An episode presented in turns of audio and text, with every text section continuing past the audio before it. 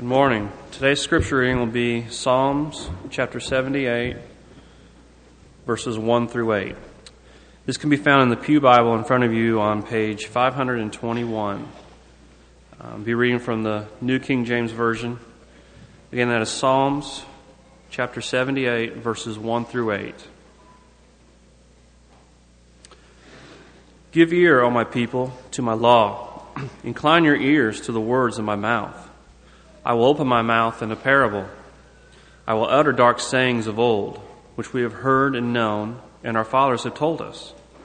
We will not hide them from their children, telling to the generation to come the praises of the Lord, and his strength and his wonderful works that he has done.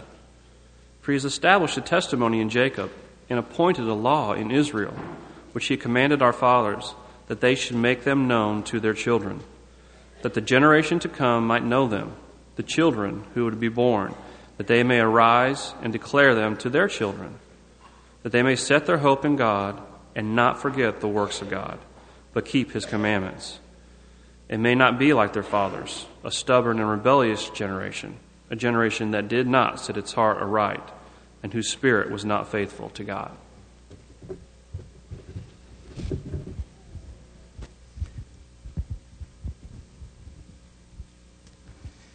It is a privilege to be able to come and be with you at Mount Juliet, and it's been, for me at least, a treat just to hear and sing with you and let Andrew lead. It's been a great joy.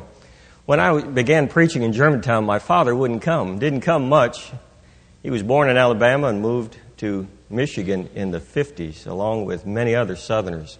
So I was reared in a Southern home in the North, and if you've never lived in that situation, you don't know what I'm talking about, but there is a distinction in a northern home and a southern home. And I was reared in a southern home in the north. But when I started preaching in Germantown, my father didn't come visit. And I asked him, why don't you come visit? He said, I just don't want to mess anything up for you. And I didn't know what he said. I meant it. I told him, I don't really understand that. But today, I understand that. I appreciate Andrew and Catherine. And I don't want to mess up anything that they're doing with you. You all are a tremendous church. They love you. And I know you love them. You have a great team working with you, with David and Andrew and Phil. I want to say more about them later, but I think you ought to really be thankful for the group of men that you have working with you. I don't know Bud. I'm sure he's a great part of that group as well. I'm glad to be able to talk about families. I can't think of a more important topic. I've already voted. I don't know if you've already voted. But those of us in West Tennessee are very concerned about families because family is such an integral part of our society. And I think families are going to affect what happens in the church. When we say Family Day, some people get very upset. You may not think that that's the case. Everyone loves family, but that's not always the case. Some people have had fractured families. Some people come from dysfunctional families. Some people, when we say, Father, our God is like a father, they're going to say, not my God. Because I didn't love my father. My father mistreated me. My father wasn't there. So we have to go back and rebuild. What is it that God is like? And what is the family? So today, I hope that you have your Bibles open. I want to look at two passages in particular. The first is Psalm 78. And then the second is in Proverbs chapter 22. But it's all based on what Paul wrote to the church at Ephesus in Ephesians chapter 6. Children, obey your parents in the Lord, for this is right. I want to just keep coming back to that because I think that's a recurring theme. Fathers are to bring up their children in the nurture and the admonition of the Lord. Children have a responsibility. Fathers have a responsibility. I think the implication is that mothers do too. But do you know that children can't obey any rules that the parents haven't given? Children, obey your parents. What if they don't give any rules? What if they don't give any direction? What if they don't say anything about what's happening in the future? Does the Bible even talk about that? I think that it does. In our case, and I've said it before, but I truly believe it, Andrew is such a much better son than I have been a father that it astounds me what the Lord can do when you just do what you can. Because each individual is going to make choices on their own about what their family is like. And I don't know what your family is like. I hope your family is not dysfunctional. One of my favorite painters of all time is Norman Rockwell. One of the reasons I like his paintings is because he tried to depict what home is like.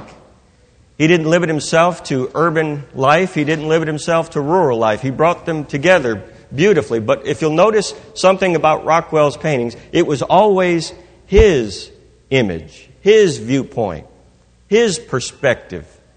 He said he could change it any way he wants to. If it's trouble, it's a soft trouble. It's a pleasant trouble. And I can handle trouble as long as I'm in charge, can't you? If we have problems at home, I can handle them as long as I'm the one that caused the problem and I can change it. But here's the problem. In most homes, we aren't in control. We don't feel like we're in control. What happens when the family fractures? What happens when the family is in trouble?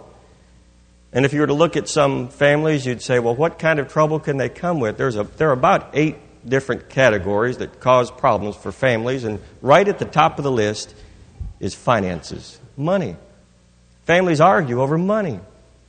Families split over money. I'm sure in Central or Middle Tennessee you don't have that problem. I'm just saying that in other parts of the world, people are arguing about money. And then their in-laws, then their hobbies, then their recreation, then jobs, religion. You could go on down the list and say we argue about a lot of things. And in that group of things that we choose to argue about seems to be children, rearing children. Should we discipline the children? If we should, how? Are we going to agree? The psalmist gave us, I think, a beautiful picture of what a family is supposed to do. Did you catch it when it was read? Tell to the generation to come the praises of the Lord and His strength and His wondrous works that He has done. That they should put their confidence in God and not forget the works of God, but keep His commandments and not be like their fathers, a stubborn and rebellious generation. A generation that did not prepare its heart and whose spirit was not faithful to God. The psalmist was saying, my hope and my trust and my faith is supposed to be in God, not in family. Not in family. That sounds odd. What my father said was always right, or was it? If he said something that was different from the Bible, which am I going to choose to go with? Am I going to believe my father who loved me and cared for me, or am I going to believe the God who created me? And there's a question that we wrestle with. If you go back to the Bible and just try to count the number of successful families, how many could you count? I mean great families, functioning families. Abraham, what was his family like? Well, you read about Isaac, and there seemed to be a problem along the way with Ishmael. Where did Ishmael come from? That wasn't a good idea. Where did that come from? And Abraham had Isaac, and Isaac's personality was so different from Abraham. Have you ever gone back just to do a character study of what they were like as people? Just so different, so opposite. And then Esau and Jacob were different from their father. Just looking at them personality-wise. Which one was right? Where is the beautiful model that I'm supposed to follow? What about Moses? Moses had a sister and a brother. There was sibling rivalry in that family. Is that the family that I'm to look at? What about Noah? Noah wasn't the ideal father. What about David? David had a problem with women. He wasn't the ideal father. Had sons that would turn against him. Look at Eli. Hophni and Phinehas were his sons, and yet they turned against the Lord, and Eli was a priest. How are we supposed to handle it? Where's the role model? And then Eli raised that boy named Samuel. Well, what about Samuel? What about his sons? He had 2 sons, Joel and Abijah. They turned against the Lord. It's not until we get to the New Testament, at least in my mind, that I find a beautiful example of a family. It happens in Acts chapter 21 with a man named Philip. Philip had 4 sons, or 4 daughters, who prophesied. And you read about those 4 daughters, and I would ask the question, well, what did you do, Philip? What was so impressive about your home? And the truth is, we don't know anything about their home. If I'm looking for a role model, I don't know what Philip's rules in the household were. Do you? What was the curfew with those 4 girls? What was the dress code like for those 4 girls? What were their hobbies to be? How were they to speak to their parents? What was their vocabulary to be like? What were their manners like? And sometimes that's what we judge families by. When I was a student at Freed-Hardeman, I came at the age of 17 I moved from Detroit to Henderson. That was quite a culture shock for me, to move where they only had one red light and one of those sides was upside down. It was odd. I couldn't figure that out. There was no place to eat in the town, but I went to class that first day. In fact, I had to get 3 haircuts to get in class. Back in the 70s, people wore their hair a little longer than they do today, so they kept telling me to get a haircut. After 3 haircuts, they finally let me in, but they told me that I was marginal. I appreciated that. I've been marginal most of my life. So when I went to class, I sat down, and they started calling roll. Yes, sir. No, sir. Yes, sir. And I looked around, and I said, are these guys fooling me? Yes, sir. No, sir. Where did that come from?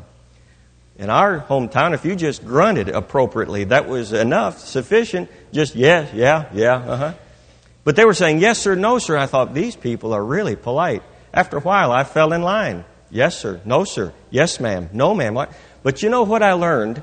When I went back to the dorm, these same people that in the classroom were so polite had the lousiest attitude in the dorm, and they were saying things about other people that should never have been said.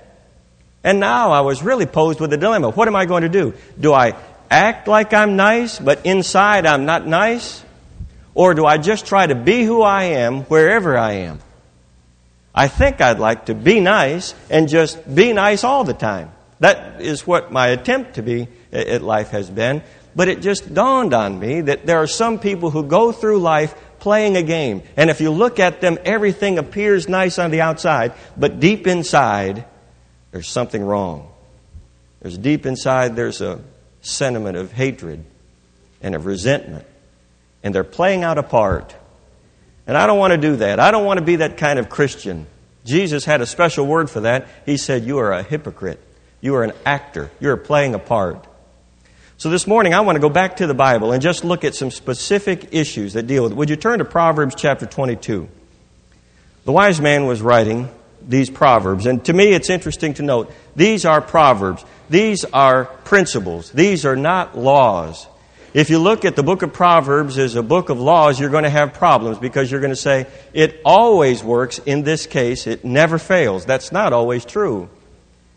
Because in the book of Proverbs, at one point, the writer says, you are to answer a fool. And another point, he says, don't answer a fool. Well, what's the response? How do we deal with fools? The issue is sometimes you answer them, sometimes you don't. You have to look at the principle. What is happening here? It's not a law. Proverbs 22 begins by saying, a good name is to be more desired than great riches. Favor is better than silver and gold. The rich and the poor have a common bond. The Lord is maker of them all. The prudent sees the evil and hides himself, but the naive go on and are punished for it. The reward of humility and the fear of the Lord are riches, honor, and life. Thorns and snares are in the way of the perverse. He who guards himself will be far from them. Train up a child in the way he should go, and even when he is old, he'll not depart from it.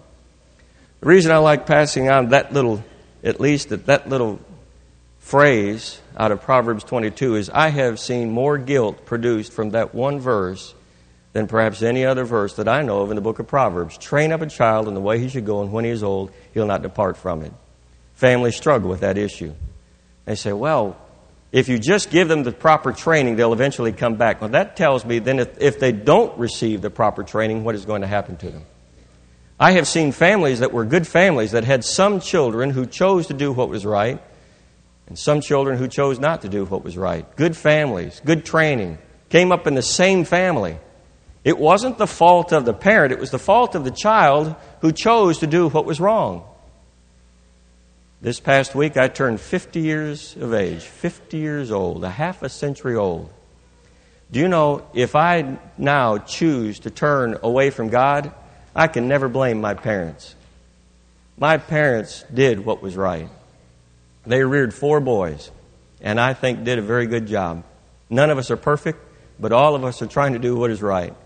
It's not just because of the parents. It's because the individuals are trying to make right choices. And so you say, well, there's something. What does the passage say? Here's what I think it says, that we need to redefine successful families. I think we need to plant the seeds for the dreams and the aspirations of our children. I think that's what the Bible is talking about. We need to think about our children. What do they need? A good name, verse 1 says, is to be more desired than great riches. A good name. I'm not even thinking about reputation. I'm thinking about character. What my children think of me may not coincide with what everyone else thinks of me. But what I want to do, and the only thing I can control, is my character. When I look in the mirror, I know what I'm trying to do. If I'm trying to do what is right, I can live with that.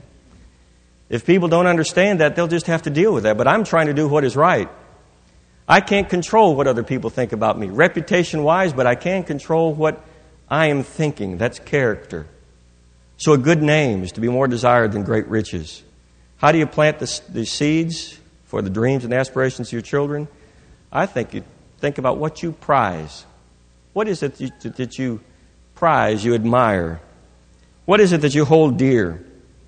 If I were to pull out your daytimer, I use a daytimer. I'm older now.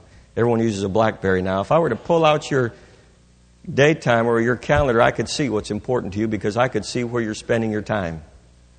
If I were to look at your checkbook with you, then I understand what's important to you because I know where your money is going.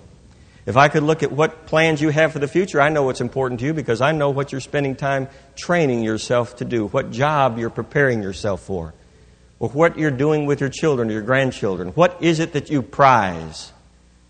My parents don't have a lot of money, but there's one thing they prize. It's a picture of all of their children and grandchildren. Now the family's up to 33. So when we go back in Thanksgiving, there'll be a picture, another picture made, but as people are added in, generally you get an infant's picture and just place it in the same photograph because they want them to be included. Of all the things that they have, that family is important to them. What is it that you prize? I think that's something we pass on to our children. What is it that we praise in our conversation? We praise a lot of things. What is it? The person? Is it a product? Is it a profession? Is it the purpose? What goals are we planning in the minds of our children? What is it that we think that's very important? I've been involved in Lads to Leaders for many years, and I know that those children that are involved in Lads to Leaders are doing the very best they can. Do you know the most important aspect of anyone involved with Lads to Leaders are the adults that are coming in and saying to them, good job, we appreciate what you're doing. If you have a young man that is leading singing or speaking or doing anything publicly, you need to praise them. Having a daughter, I understand that there's another way that we need to praise our young ladies for doing what is right. When they're dressing right, why don't you accentuate the positive? Why don't we praise them into greatness? I really appreciate you. Really appreciate what you're doing. A young lady can come up and congratulate a young man. It'll make a world of difference in his life. And she needs to be thanked for doing what she is doing because she doesn't have to do that. So we're planting the dreams and aspirations of our children. What is it that we prize and what is we pray? What is it that we press? What is it that we're really pushing our children to do? Is it education? Is that what we're pressing? Is it you have to make A's in every grade? And I understand, in every class, I understand the importance of doing well in school. Is that all there is to life? If you had to choose between school or serving the Lord, which would it be? I probably was stunted in life because on Wednesday night we went to church. It didn't matter if there was basketball practice or baseball practice. Didn't make a difference with my father. We're going to church. So I had to get out of practice early. I probably could have been a star.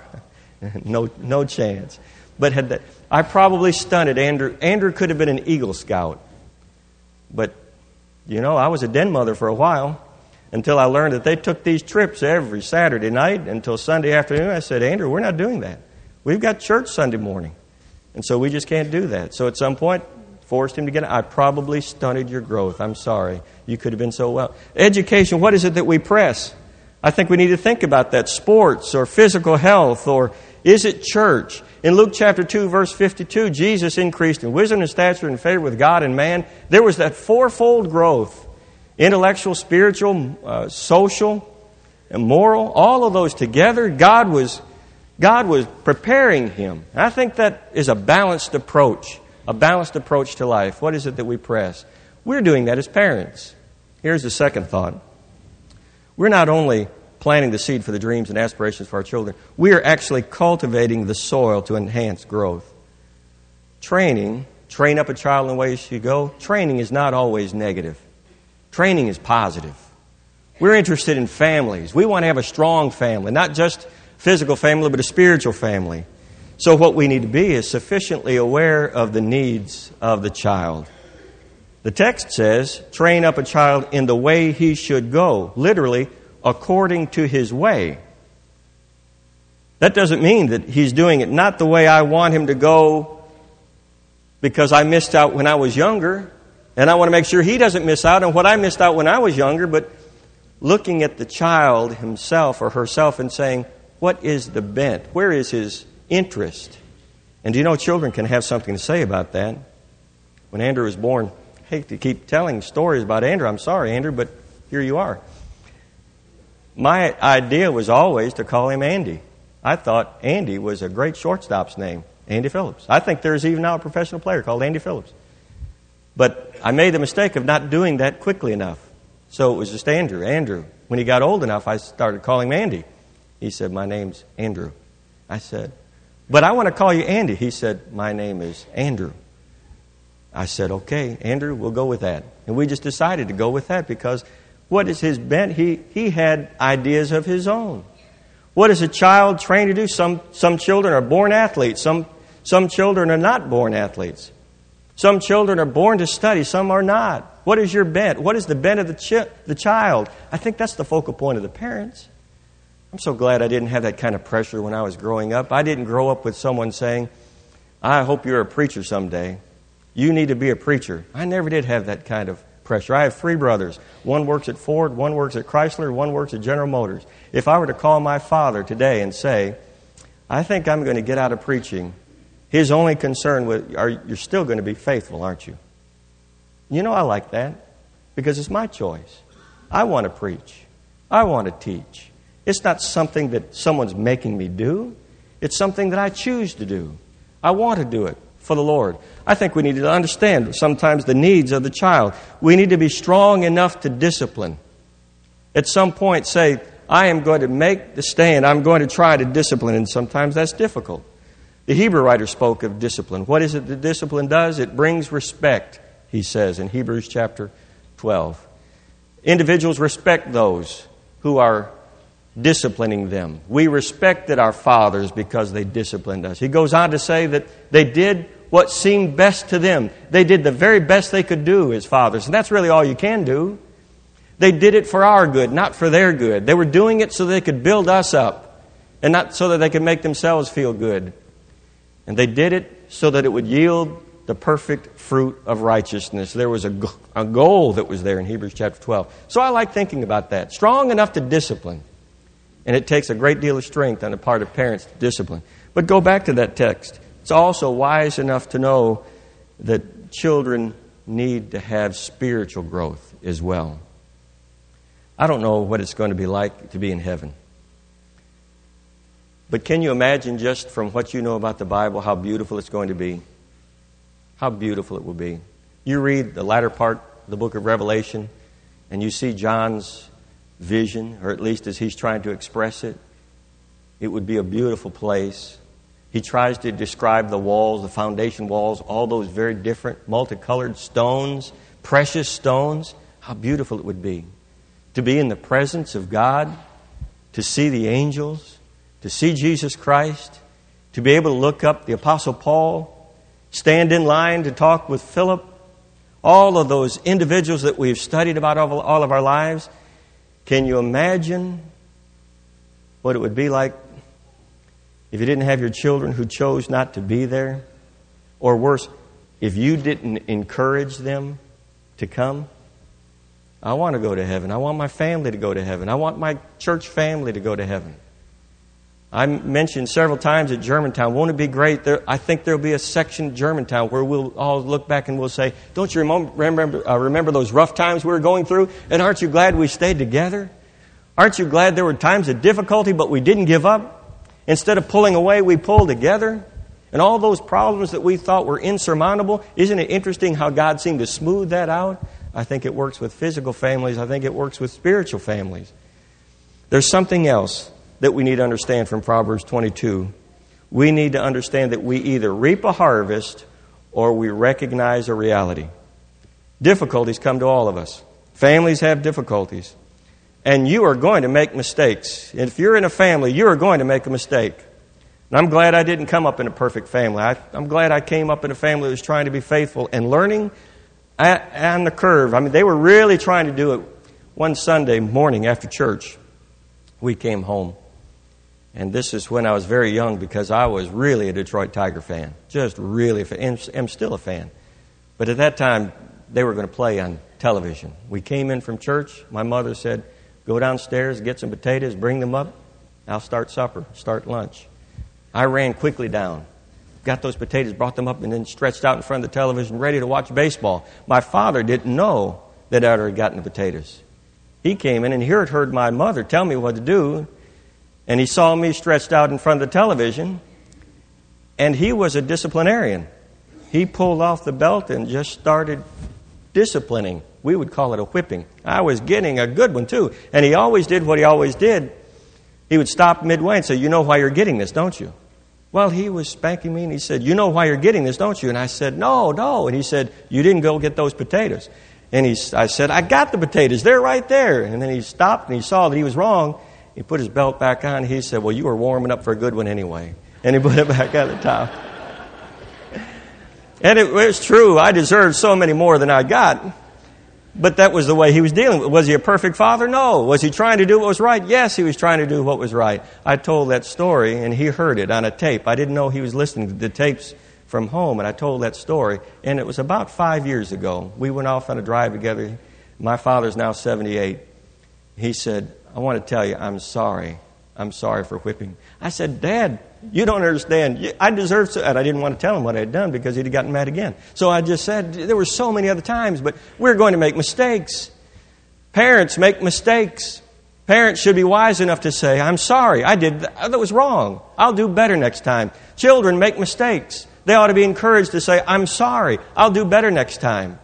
But we need to either understand we reap the rewards or we discover the realities. And the reality is sometimes that sometimes people make mistakes. Training is individualized. And I think that's what's meant in verse 6. Train up that child in the way he should go. Our training is individualized. We have two children, Andrew and Beth, and their personalities are so different. Andrew has always been very sensitive. I learned that quickly, and not as quickly as I should have, but I did learn it. I could say to Andrew when he was growing up, Andrew, I am so disappointed in you. And I think I could bring him to tears. I really had to be careful because I have a tendency to say things and think about it later. So I'd say, Andrew, I'm so disappointed. I think he could cry. When my daughter came along, I could say, Beth, I thought it'd work. Beth, I'm just so disappointed in you. Her response is, you'll get over it and move on. Just a different personality. Same family, just two distinct personalities. And maybe you have that. If you have two or three children, you have different personalities. My youngest brother is very sensitive. My oldest brother is not. My oldest brother said something to my younger brother, and he just went into tears. And my older brother, it just angered him. What are you crying for? Why don't you come back at me? Why don't you say something? He just didn't understand. I think we need to understand our children. Find out what they need. And really work on them to try to help them to be all that they can be. But children have these unique gifts. Aren't you glad that God never did expect us to be perfect? He expected us to be faithful. And there's a difference. I don't have to be perfect in order to be faithful. I want to strive for perfection. But if I am going to be so discouraged by one mistake, I'll never do anything. If you get up here to lead singing, you just try it sometime. Just do something. Teach a Bible class. You do anything that you've never done. Step out of your comfort zone and you just try it. Someone is going to criticize you. Someone is going to tell you how it could be done better. They have more training, more expertise, whatever it is. Someone is going to encourage. Well, that may either encourage you or it may discourage you. I've always been one that criticism didn't seem to bother me because I lived with that. That was with three brothers, you live with that. You better find out something that works. Yeah, it looks like you can't play second base. Well, just give me that glove. I'll just show you I can play. That always motivated me. But other people, it would discourage. So there's something about understanding that God doesn't want perfection. He wants faithfulness in families. I can't think of a more important topic for the church than families, because as we rear our families, we are producing individuals who will become leaders in the church. This morning, I don't want to ask you if you're a perfect Christian. I want to ask you, are you a faithful Christian? I don't want to ask you if you've handled all the problems in life and nothing seems to be an issue with you. I want to ask you, have you turned it over to the Lord? Have you looked to the Lord for your guidance? Have you been passing that on to your children? God's generation chain starts with a father teaching a child. You say, well, I don't have a good family. Why don't you start right now in making a good family? You can be a part of a better family by simply turning your life over to the Lord. This morning, if you haven't been baptized for the remission of your sins, or if you are a baptized believer and you need the prayers of this church, we're singing an invitation song and we're singing for you.